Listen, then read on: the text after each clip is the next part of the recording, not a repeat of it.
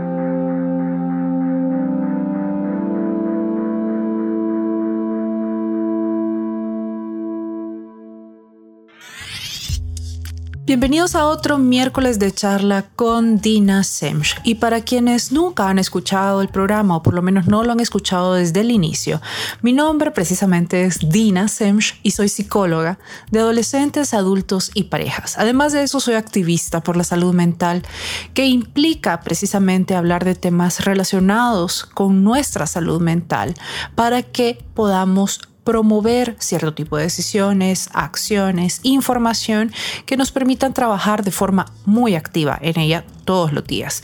Y precisamente estamos en octubre y este es el, quiero ver, sí, primer programa en el mes de la salud mental. No solo eso, sino que ya, ya, en unos días, en nada, es 10 de octubre, que precisamente es el día del psicólogo en El Salvador. Y aunque no lo crean, a mí sí me emociona un montón. y fíjense que eh, hay algo que, que ha sucedido con todo esto que hemos vivido últimamente de la pandemia y es que, ya lo mencionaba en programas anteriores, la salud mental se ha visibilizado muchísimo. Ojalá estuviera ocurrido antes, pero bueno, lo importante es que ocurrió. Pero yo creo que se ha hecho algo más tangible, algo que, que ahora ya, ya podemos percibir yo diría que casi de la misma manera que antes percibíamos nuestra salud física, donde de repente veíamos ciertos síntomas, ciertos cambios, ciertos desequilibrios, ahora ha pasado algo muy similar con nuestra salud mental, lo cual es bueno desde mi punto de vista porque nos permite cuidarla de manera más activa. Realmente la salud mental, también lo hemos mencionado, no es la ausencia de una enfermedad o un trastorno como cualquier concepto de salud, sino que es el equilibrio, el ser productivos, el funcionar ante situaciones adversas. ¿Por qué? Porque bueno, es fácil estar bien cuando todo está bien. Donde realmente medimos nuestra salud mental es cuando las cosas no están o del todo bien o para nada bien. Y creo que eh, esta situación que hemos vivido con el COVID-19 y con todo lo que ha derivado, tanto para evitar contagios, para eh, obviamente tomar medidas al respecto, a lo que ha expuesto a muchos de nosotros, eh, las experiencias también que han venido a partir de, han han hecho que todo esto sea más visible. Y hoy les quiero hablar precisamente de un tema muy relacionado con la pandemia que estamos viviendo y es la culpa de sobrevivir al COVID-19. Así como lo escuchan, culpa. Eh, creo que la gente que ha pasado por esto se va a sentir sumamente identificada y quienes no, Puede que al principio les suene muy raro, pero creo que van a ir entendiendo y probablemente con esta información puedan de repente ayudar a ciertas personas que se han visto en, estas situaciones y que de repente sin querer terminamos aislando poco a poco porque les decimos, no, no es que no te deberías sentir así o no, es que realmente no, no tenés por qué sentir culpa, al contrario deberías estar eternamente agradecido. Y no, realmente sí, hay culpa en todo esto. Y fíjense que esto no es nuevo. Eh, creo que obviamente eh, estamos viviendo una pandemia que la última fue hace 100 años. Entonces es nueva la relación de esta culpa con esta situación. Eh, pero fíjense que psicología precisamente hay algo que se llama la culpa del sobreviviente. Y se da en muchísimos casos. Se da en casos de personas que sobreviven a ciertos accidentes, se da en casos de soldados y, fue en inicio eh, estudiado en personas que sobrevivieron al holocausto y eran eh, muchas veces judíos que habían salido de campos de concentración y que no sentían que merecían seguir viviendo Creían que deberían haber muerto, no sabían por qué ellos sí lo habían logrado y sus compañeros no. Entonces empezaron un poco a estudiar este fenómeno y precisamente de ahí surgió el término culpa del sobreviviente, que son precisamente todos estos sentimientos de culpas asociados, de culpa, perdón, asociados a haber sobrevivido a tal o cual evento. Ojo, con esto no me refiero que nosotros tomamos decisiones o dejamos de tomar decisiones que produjeron ese evento, sino precisamente cuando son cosas que se escapaban de nuestras manos. Y esta es una de las cosas más complicadas con la culpa del sobreviviente, porque sí, estas personas tienen ese sentimiento a flor de piel y uno a veces trata de apelar a la lógica y decirle, ok, pero mira, lo que pasa es que tú no pudiste hacer esto, no, esto no estaba en tus manos. Y no es tan simple como apelar a la lógica en esos momentos.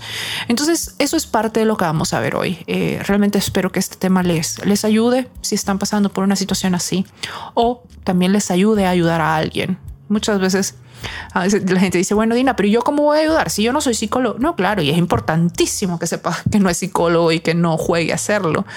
Pero muchas veces tener esta información nos hace, por ejemplo, hacer cosas fantásticas como guardar silencio y escuchar y poner el hombro y dejar que alguien llore y decirle, hey, yo escuché sobre esto y sería bueno que buscaras ayuda profesional. Solo eso puede generar un cambio enorme en la vida de alguien. Así que Todo esto es con todos nosotros. Así que vamos precisamente con la culpa de sobrevivir al COVID. Y vamos a empezar hablando un poquito de la culpa del sobreviviente para que vayamos entrando un poco en contexto.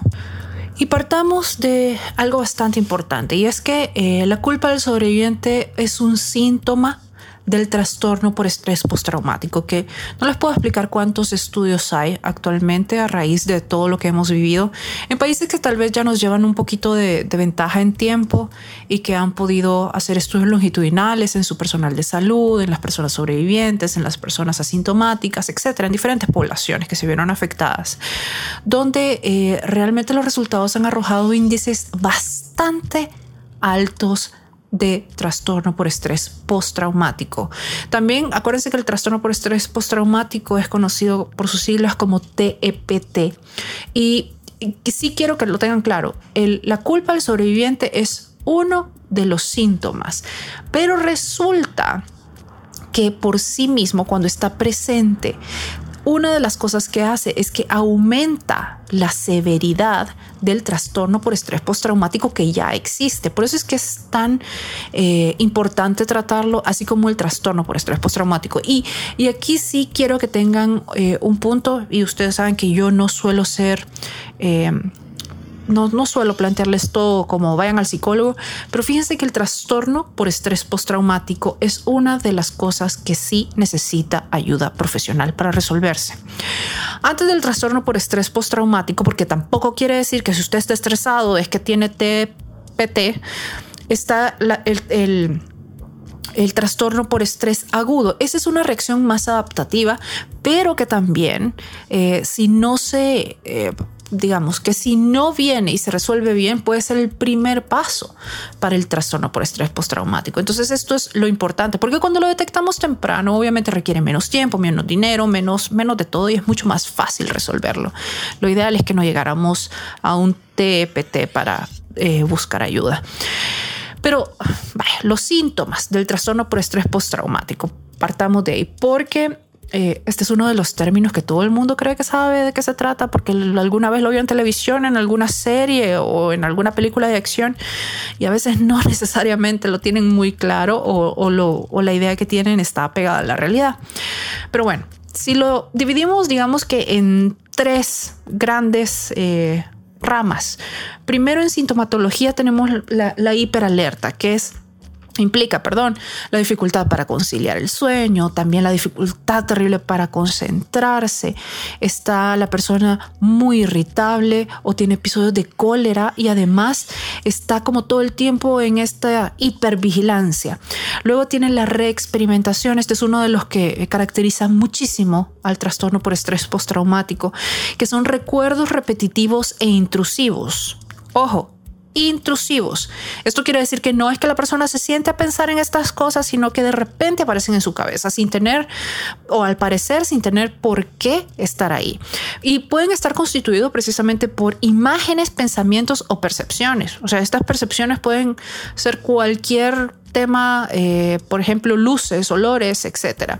Flashbacks, pesadillas recurrentes, obviamente malestar psicológico intenso cuando estas personas se exponen a estímulos relacionados con el suceso. Respuestas fisiológicas que son producto de esta exposición a, los estímulos relacionados con, con el suceso.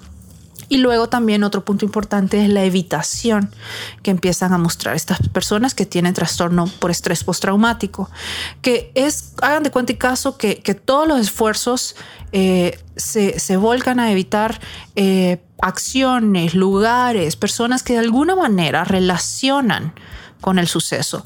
También hay un embotamiento afectivo intenso, hay imposibilidad para recordar ciertos aspectos relacionados con el suceso que, generó este trastorno por estrés postraumático. Hay también una disminución sustancial en las actividades eh, del día a día y también en, toda la interacción social. Eh, ojo, esto teniendo en cuenta cuál era el nivel de actividad anterior y además cuál era el nivel de de, relaciones sociales o de interacción social anterior. Y también hay dificultades para imaginarse y para planificar el futuro. Pero bueno, les sigo contando más sobre la culpa de haber sobrevivido al COVID, eh, que precisamente tiene mucho que ver eh, con la culpa del sobreviviente y cómo funciona y cómo esto se, se relaciona con el trastorno por estrés postraumático. Cuando regresemos, en el segundo bloque de miércoles de charla con Dina Semch.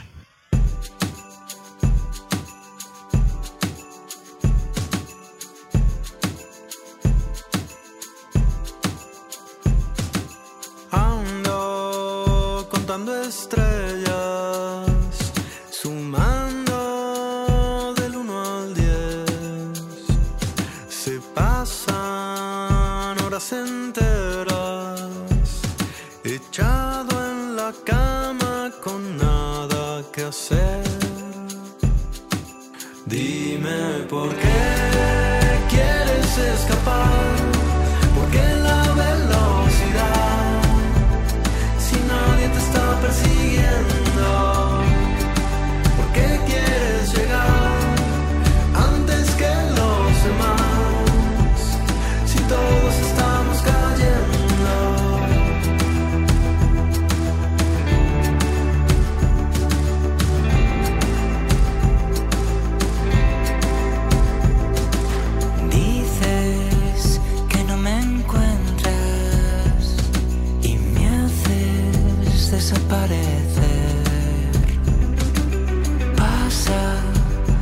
evidente.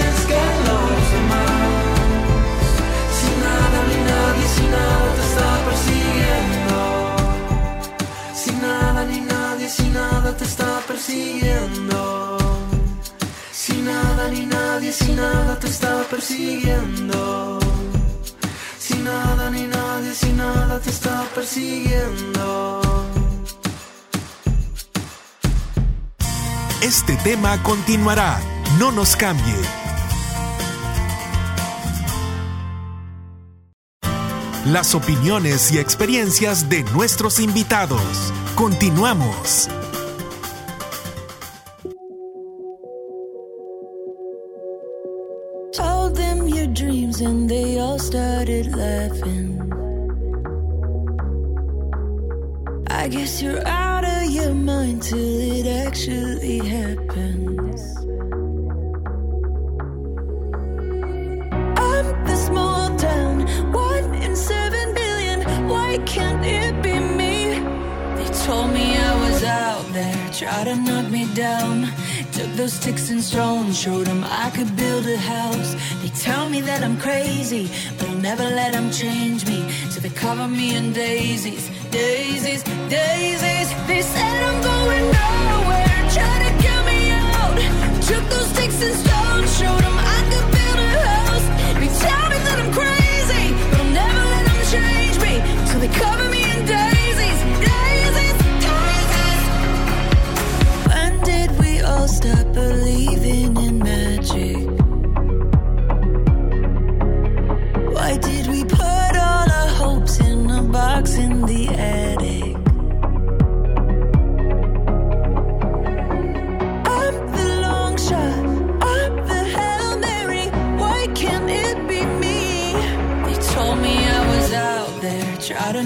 down.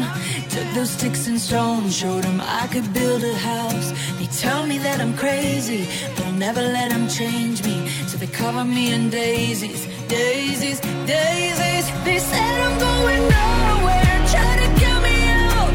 Took those sticks and stones, showed 'em I could build a house. They tell me that I'm crazy, but I'll never let them change me till they cover me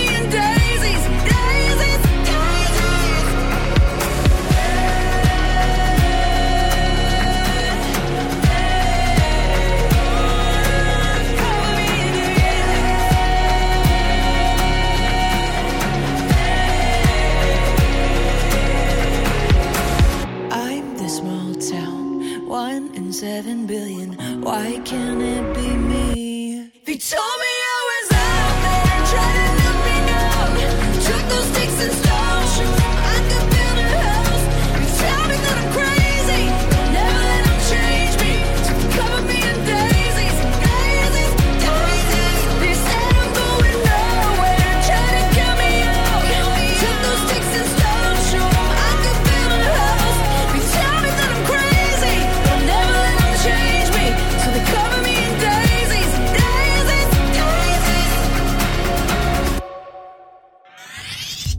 Ya estamos de regreso con el segundo bloque de miércoles de charla con Dina Semchi. El día de hoy estamos hablando de la culpa de sobrevivir al COVID. Y estamos hablando precisamente de- del estrés postraumático, platicamos en el primer bloque, y de cómo la culpa del sobreviviente es uno de los síntomas del estrés postraumático que además cuando está presente suele empeorarlo. Eh, hablamos también de que en, este caso sí es necesario buscar ayuda profesional. Eh, hablamos también de los síntomas que nos ayudan a identificar cuando alguien está sufriendo de estrés eh, postraumático, que, que básicamente se dividen, por ejemplo, en la evitación, en la reexperimentación y, y la hiperalerta. Pero hoy quiero un poquito que va- vayamos ya entrando en concepto de cómo se relaciona con el COVID-19 para que vayamos atando cabos.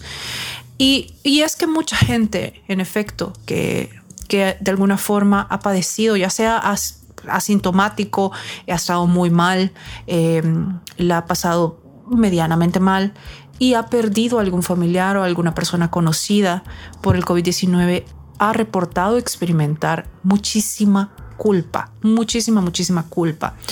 Y sí quiero que tengan en cuenta que la culpa del sobreviviente no es que tenga una duración e intensidad que sea un patrón para todas las personas, tampoco un origen tal cual. O sea, no podemos decir que todas las personas que han pasado por esta situación entonces van a desarrollar culpa del sobreviviente o un trastorno por estrés postraumático. Esto varía muchísimo de una persona a otra. Eh, sí creo que aquí vale la pena entrar en, en una diferencia. De repente, de repente, perdón, cuando hay circunstancias en las que nuestra acción, sea cual sea esta, o la falta de la misma, ha tenido un efecto directo sobre la muerte de otra persona, pues podemos entender que haya culpa, ¿sí? Porque yo puedo atribuirlo de manera lógica, de manera racional, a lo que yo hice o dejé de hacer. Por ejemplo, alguien que va tomado al volante y tiene un accidente y las personas que van con, con él eh, mueren y esta persona queda vivo, es normal que experimente culpa al sobreviviente. ¿Por qué? Porque el hecho de haber tomado la decisión de manejar eh, bajo los efectos del alcohol, pues generó ese accidente. Entonces, aquí tenemos eh, una decisión que se tomó y responsabilidad eh, o acciones que derivaron en ese resultado. Pues aquí tenemos una base lógica para la culpa. Pero la culpa del sobreviviente, precisamente una de sus características es que no es racional. ¿Por qué? Porque esos sentimientos de culpa no están ligados a lo que la persona hizo o dejó de hacer. Es como que esta persona se sintiera culpable por lo que cree que podría, ¿sí? O que debería haber hecho. Y ojo, muchas veces son cosas absurdas porque ni siquiera tenemos la garantía de que realmente hubieran cambiado el resultado, pero sí tienen como esta sensación bien intensa de que las personas que murieron no deberían haber muerto y que él no debería, él o ella no deberían seguir con vida después de que esta, perdió a estas personas. Una de las cosas que, que sí es claro que eh, deja en evidencia eh, la culpa del, del, sobreviviente es todo este lazo emocional. Pero por ejemplo con el COVID cuando tenemos eh, situaciones donde es bien difícil definir quién se contagió en qué momento o cuál fue exactamente el nexo epidemiológico. ¿Por qué? Porque mucha gente sigue trabajando, porque tiene que, porque hay que ir al súper, porque, porque hay que hacer todas estas cosas que, que son parte de nuestra sobrevivencia de repente es bien difícil y aún con ese bien difícil, sin, sin ese dato, sin tener cómo realmente eh, comprobar ese dato, alguien puede, por ejemplo, eh, empezar a responsabilizarse porque miembros de su familia murieron bajo la pregunta de ¿Será que yo fui la persona que llevó el virus a casa? ¿Será que yo fui quien los contagió? Y empezar a hacerse todos estos escenarios, aún a revisitar momentos, a revisitar la ruta que siguieron, lo que tocaron, a qué horas, cómo fue, etcétera, etcétera. Y decir, ok, y si yo soy asintomático y simple y sencillamente no me di cuenta y los contagié, entonces se vuelve como esta pesadilla eterna y empiezan a tener esta culpa, pero no una culpa por, muchas veces no estoy hablando de que se fueron de fiesta y se contagiaron o que anduvieron teniendo estas conductas que en este momento son no solo innecesarias, sino que irresponsables porque nos expone, sino que estoy hablando de gente que ha ido al súper, como les digo, que ha ido a trabajar, que ha ido a hacer vueltas estrictamente necesarias, muchos de ellos que, han salido lo mínimo eh, y dicen, ok, no, no sé qué pasó, pero seguramente fui yo, soy yo el responsable, estas personas no deberían haber muerto y yo no merezco vivir después de esto. Fíjense que una de las cosas que es, es curiosa con, todo el tema de, la culpa del sobreviviente es que pone en evidencia que, los seres humanos somos refan del control. Tenemos este, esta situación con el control y a veces es más fácil asumir la culpa de cosas que ni siquiera estaban en nuestras manos, la responsabilidad de esas cosas y decir, no, es que esto seguramente fue culpa mía. ¿Por qué? Porque eso nos hace sentir más en control. Y de repente es más fácil lidiar con esa idea, con que yo tuve la culpa de ello, tuve el control sobre, para realmente no aceptar que el mundo es un poco caótico y además que no, hay un montón de cosas sobre las que no tenemos control. Otras que sí, pero no sobre todo. Y esto hace que, que la situación se vuelva sumamente complejo porque alguien puede aún obsesionarse con esta idea al amor de, sentir control. Y esta es una de las cosas, aquí, aquí sirve una operación matemática bien fácil, que no solo aplica la culpa al sobreviviente, sino a la culpa en general. Primero, hágase la pregunta de si eso de que se siente, de lo cual se siente culpable, estaba en sus manos. Si estaba en sus manos, quiere decir que usted lo podría cambiar. No un poquito, lo podría cambiar. Eso de lo que siente culpa estaba en sus manos, usted lo podría cambiar. Eso lo hace su responsabilidad. Y entonces puede sentir culpa. Pero si algo no era su responsabilidad, quiere decir que no estaba en sus manos y por ende no tiene sentido experimentar culpa. Eso es como que yo les diga que me siento culpable de que haya llovido. Miren, no importa que tanto me parezca o no me parezca la idea, y si ustedes se mojaron o no se mojaron y a mí me hubiera gustado que no se mojaran, no puedo hacer nada referente al clima. A lo mucho puedo desarrollar estrategias sobre el clima, como por ejemplo sacar una sombría la próxima vez. Pero precisamente esta, esta cantidad de culpa lo que hace es que perdamos de vista qué podemos hacer referente a estos eventos, a estas circunstancias, a estas variables que no están en nuestro control. Y por eso es que hace que la situación se vuelva tan complicada y que el, que el duelo en sí, porque obviamente estas personas están viviendo un duelo, eh, hace que sea bien, bien difícil. Fíjense que todo este tema del, del síndrome, eh, del, bueno, la culpa del sobreviviente, como les dije, empezó a ser estudiado después del holocausto en personas que salían de los campos de concentración y que, y que no, no sentían que merecían vivir, no por todo lo que habían visto y todo lo que habían perdido y lo que habían visto muerto. Pero también se da, ha sido bastante frecuente en veteranos de guerra, en personas que reciben eh, trasplantes de órganos, en personas obviamente que sobreviven a accidentes. Ojo, recuerden, accidentes sobre que no ha sido producto de las decisiones que han tomado. Eh, también a personas que han sobrevivido a actos enormes de violencia o desastres naturales. Pero fíjense que también, también se da en personas que sobreviven a enfermedades mortales. ¿Sí? Ah, perdón, eh, enfermedades que son mortales para otros. Pero fíjense que también se da en personas que sobreviven a enfermedades que resultan mortales para otros. Eh, también se da cuando, por ejemplo, se pierde un hermano eh, o también cuando por ejemplo, por el nacimiento, por, un parto, eh, se pierde a una mamá. Esto también suele generar mucha culpa al sobreviviente. Ahora, aquí también hay síntomas que podemos identificar. Recuerden, por favor, que en este caso hemos hecho énfasis a que la culpa al sobreviviente es un síntoma del trastorno por estrés postraumático, pero puede ser también un indicador. Entonces, la idea de esto es saberlo, no para platicarlo, no para decir, ah, eso pasa, sino que para buscar ayuda, que en este caso sí tiene que ser ayuda profesional. Entonces, alguien que precisamente esté experimentando culpa del sobreviviente tiene recuerdos recurrentes del evento, ya sea de la hospitalización, de cuando la persona murió, eh, de lo que implicó la enfermedad, del momento, como les digo, este recorrer otra vez el camino, los eventos. También suelen estar irritables la mayor parte del tiempo. ¿Por qué? Porque muchas veces la tristeza se traduce en eso, en enojo, y, y, están enojados, parece que estuvieran enojados con la vida, porque realmente están enojados con ellos mismos al creerse responsables de lo que ocurrió también tienen serios problemas para dormir. Y acuérdense que los problemas para dormir no son solo para conciliar el sueño, sino que también tienen mucho que ver con la calidad de sueño. Esto quiere decir que nos despertamos al día siguiente y no nos sentimos ni remotamente descansados. También se sienten como desconectados, se sienten como que anduvieran por la vida anestesiados, están todo el tiempo carentes de cualquier tipo de motivación, se sienten indefensos, se sienten inútiles, también tienen un miedo enorme. ¿A qué? A todo. Tienen síntomas físicos que pueden ir de palpitaciones, dolor de cabeza, dolor de estómago y pueden tener también ideas suicidas. Pero bueno, les sigo platicando de entonces qué hacer al respecto cuando regresemos con el tercer bloque de miércoles de charla con Dina Semch.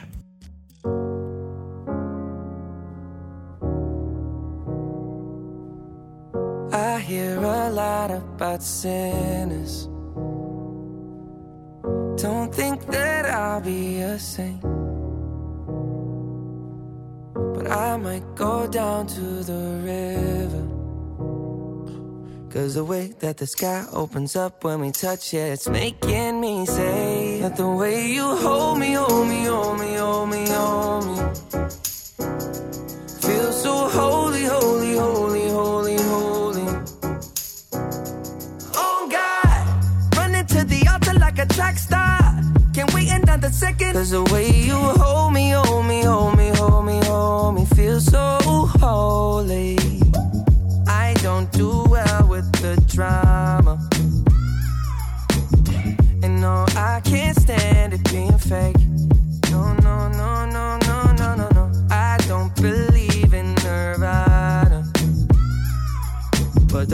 That we love in the night gave me life, baby. I can't explain. The way you hold me, hold me, hold me, hold me, hold me. Feel so holy, holy, holy, holy, holy. Oh God, running to the altar like a track star. Can we end on the second? Cause the way you hold me, hold me, hold me, hold me, hold me, feel so holy. They say we're too young and the pimps and the players say don't go crushing. Wise men say fools rushing, but I don't know. they say we're too young and the pimps and the players say don't go crushing. Wise men say fools are rushing, but I don't know. Chance, the rapper. The first step pleases the Father. Might be the hardest to take of the water. I'm a believer, my heart is fleshy. Life is short with a temper, like Joe Pesci. They always come and sing your praises. Your name is catchy, but they don't see you how I see you. Parlay and Desi, cross tween tween Hesse. Hit the jet speed when they get messy, go lefty like Lionel Messi. Let's take a trip and get the Vespas or rent a jet ski. I know the spots that got the best weed. We going next week. I wanna honor, wanna father's child. I know when the son takes the first step, the father's proud. If you make it to the water, he he apart the clouds. I know he made you a snack like Oscar Proud. Suffer it to be so now, gotta clean it up.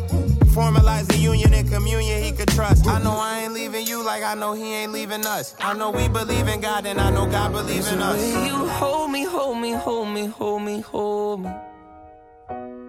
Feel so holy, holy, holy, holy, holy.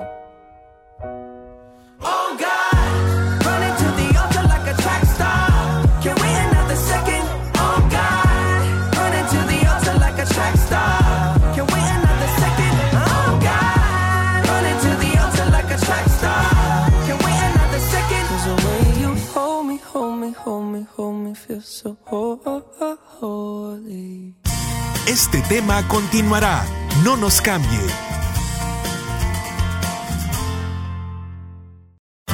Las opiniones y experiencias de nuestros invitados. Continuamos.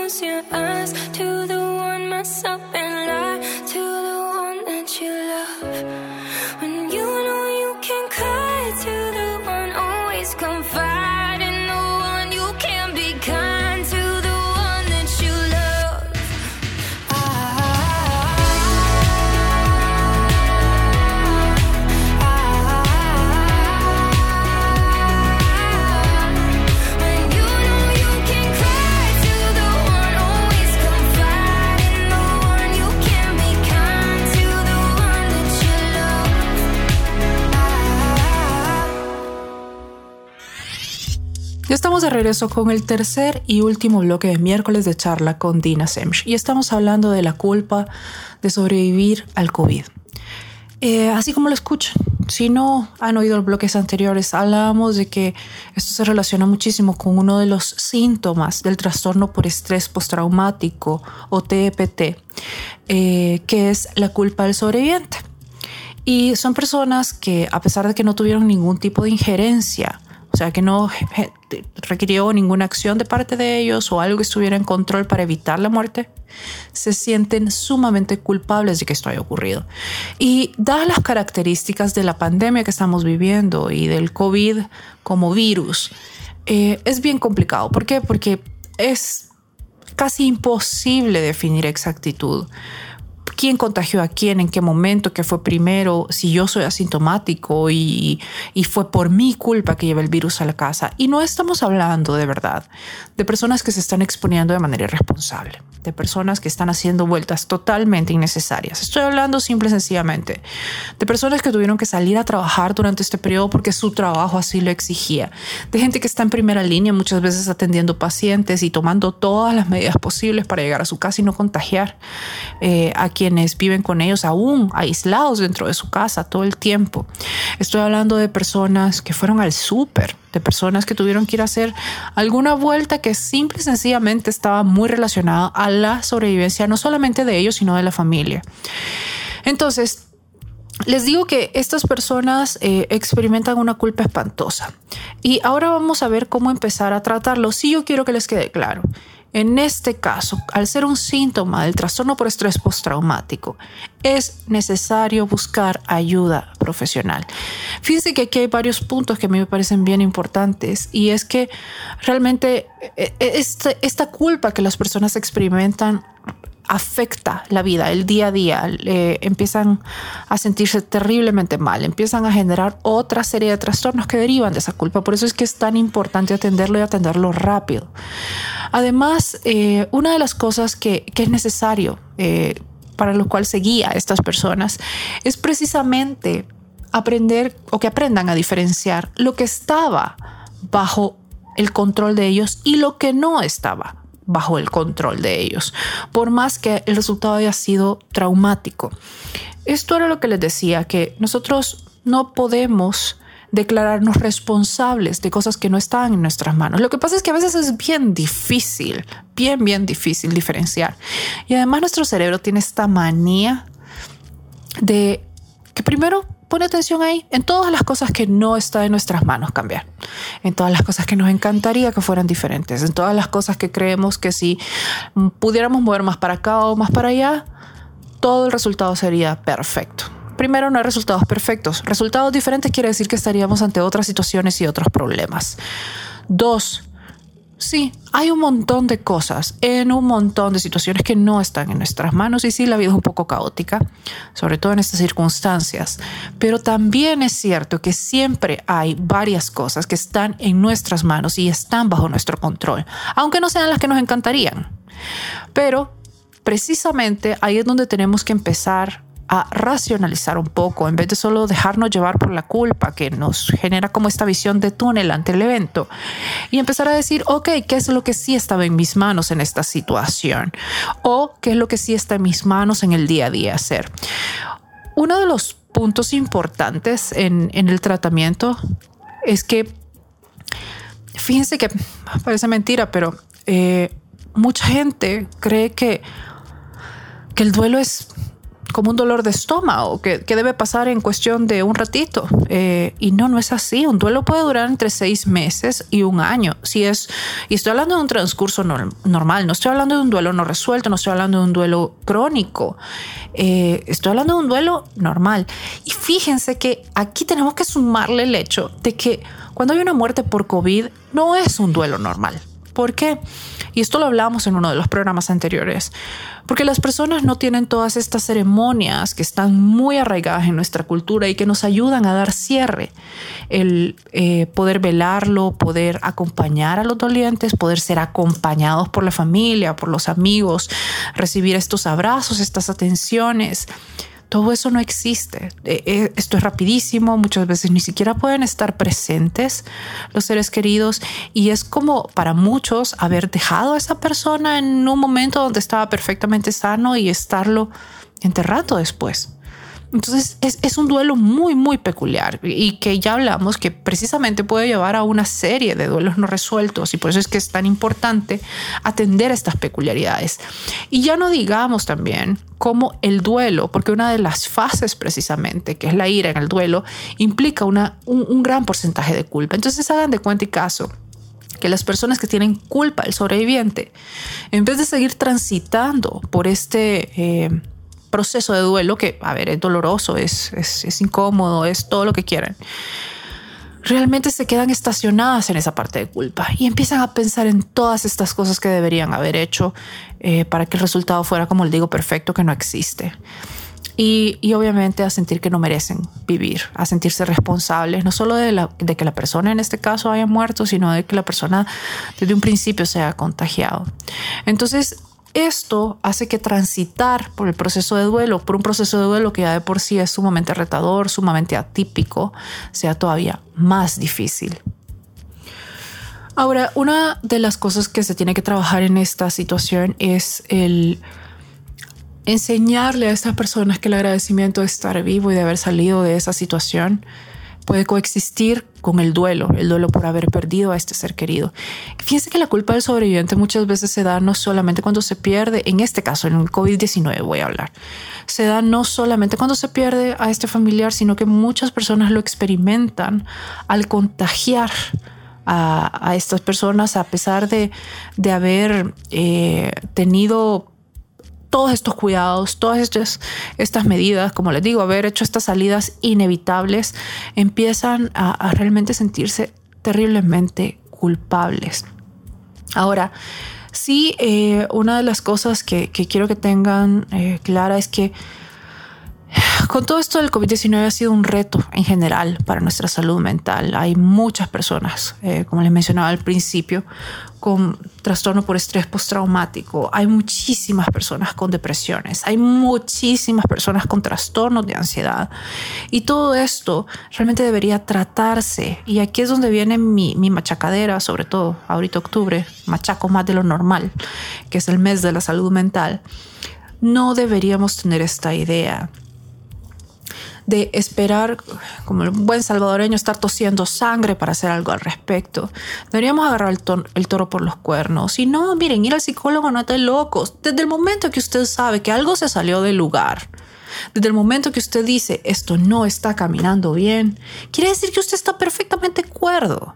Entonces, úselo. Ahora, eh, fíjense que esto sí quiero que les quede claro, no solo lo experimentan quienes han perdido a un pariente o, a un ser querido, también quienes han contagiado y experimentan enojo, frustración y impotencia. Eh, el sentimiento de que de alguna manera no lo deberían haber expuesto, como les digo, a pesar de que hayan hecho cosas para su sobrevivencia y que además no tengan la certeza de si ellos fueron eh, eh, quienes realmente contagiaron. O sea, al final todo esto se basa en una suposición y en una suposición mediada por la culpa, o sea, que es una suposición terriblemente sesgada. Entonces, eh, realmente la culpa del sobreviviente, eh, que es una de las situaciones que nos pone claro que nuestra salud mental no está como debería estar y que, como les repito, es un síntoma del trastorno por estrés postraumático que ha sido muy frecuente en personas eh, que han sido contagiadas o que han sobrevivido al COVID-19 es algo que debe ser atendido por profesionales. Si usted lo está viviendo, si usted lo está experimentando o tan siquiera sospecha estarlo experimentando, consulte un profesional. En el mejor de los casos le va a decir no y en el peor de los casos pues empieza a tratar y lo resuelve porque precisamente es algo que se puede resolver. Y por favor, si usted tiene a alguien cerca que está en esta situación, aliéntelo a buscar ayuda, platíquele de esto, dígale, mira, esta información te puede servir, escúchala, pero también no minimice lo que esa persona está sintiendo. Recuerde que a pesar de que todos estamos viviendo esta situación, que es la misma situación, la estamos viendo desde esquinas bien diferentes. Y lo peor que podemos hacer en estos casos es minimizar lo que alguien siente o decirles que lo que estás pensando no es lógico o decirles que no te deberías sentir así. Todas esas palabras hacen más daño del que ya hay y además van aislando a esta persona y quitándole, restándole probabilidades de que busque ayuda. Eso ha sido todo por el día de hoy y nos escuchamos el próximo miércoles en otro miércoles de charla con Dina Semch. Hasta pronto.